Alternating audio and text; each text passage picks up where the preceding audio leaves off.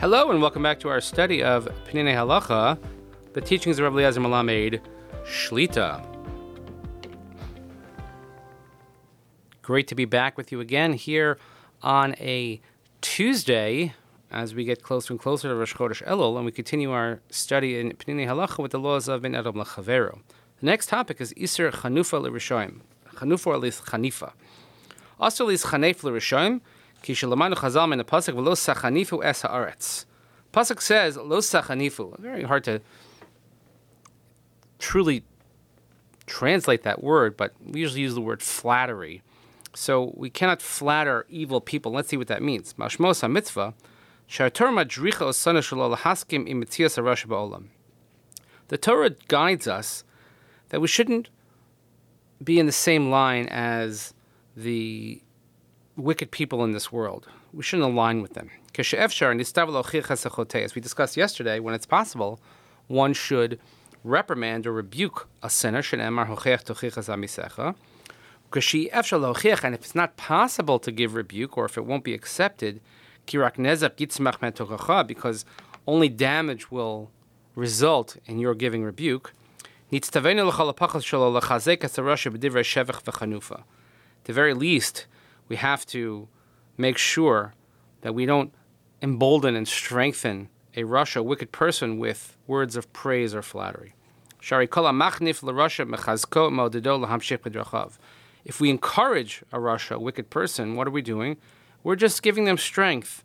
We are giving them fuel to their fires, so to speak, to continue in their ways. And therefore, it seems in strengthening evil in the world. The pasuk in Mishlei in Proverbs says, and it's in the seventeenth chapter, pasuk Tezvav, that matzdik rasha marshia tzadik. If a person makes righteous a wicked person, and makes wicked a righteous person, this is an abomination in both manners. V'zeu shomer Chazal, the Gemara in Sota says, she'onsho shalamachnif l'rasha shenofal begehenim. Person who flatters a rasha will go into Gehenna. Vafilu ovrim ubrim imam mekalim osam, and even the fetuses that are still unborn will curse them. And ultimately, you or your descendants will fall in the hands of that wicked person. Even if you don't praise their evil deeds, but rather you just honor him and you praise his just general personality and his persona, over al Isser Chanufa, this is a violation of this prohibition.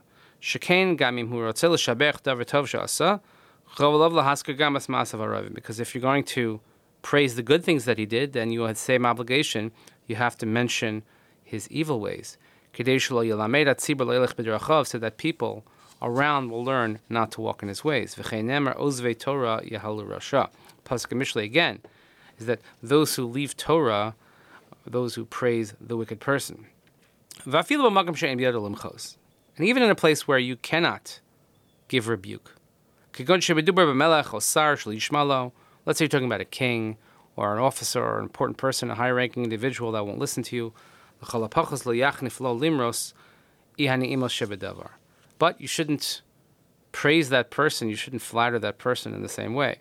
The Gemara in Sota says, Al Agrippas HaMelech shahayim mizera goyim melech shalogadin. Agrippas, who was not a Jewish king, but he was an unlawful king. He took over rules. If you can study the history there. Upam shakar b'torah b'hakel hagil pasuk, and then he acted as a Jewish king, and he read hakel, which was done every seven years on Cholamoid Sukkos, and he read out loud from the Torah lo sucha lo ish nachri Zolgo ein of demos, when it says that you cannot have a non-Jewish person to be upon you, it says that he started crying. Because he realized that according to the Torah, he couldn't be a king. Hakol harav shomar sham hisragesh mi demosav shal agrippas uvamakam lishto kariyalo v'amro achenu ata achenu ata. And the people, the great masses that were there, they felt his emotion and instead of being silent, they said, No, you're our brother, you're our brother. But Osa Shah Nischaivu Sona Israel, Kalia, The Gemara says at that moment the enemies of the Jewish people, and that's the way the Gemara speaks. It's called lashon sagi nahor.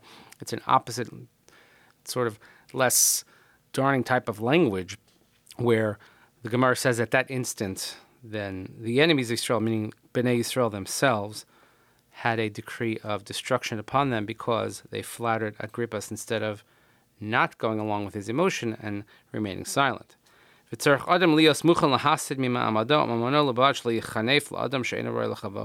Not only that, a person has to be prepared to suffer and incur losses, physical positions in society, reputation, whatever it might be, so that you shouldn't flatter someone who is unworthy. However, if there's a fear of bodily harm, fear of your life, then you can flatter. We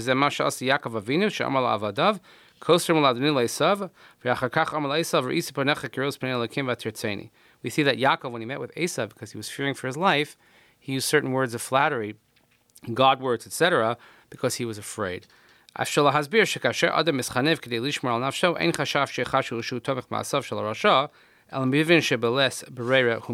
Because when a person is flattering someone who is evil and perhaps your life is in his hands, everybody understands you're not doing it because you want to endorse his ways, but rather you're just trying to save your own skin.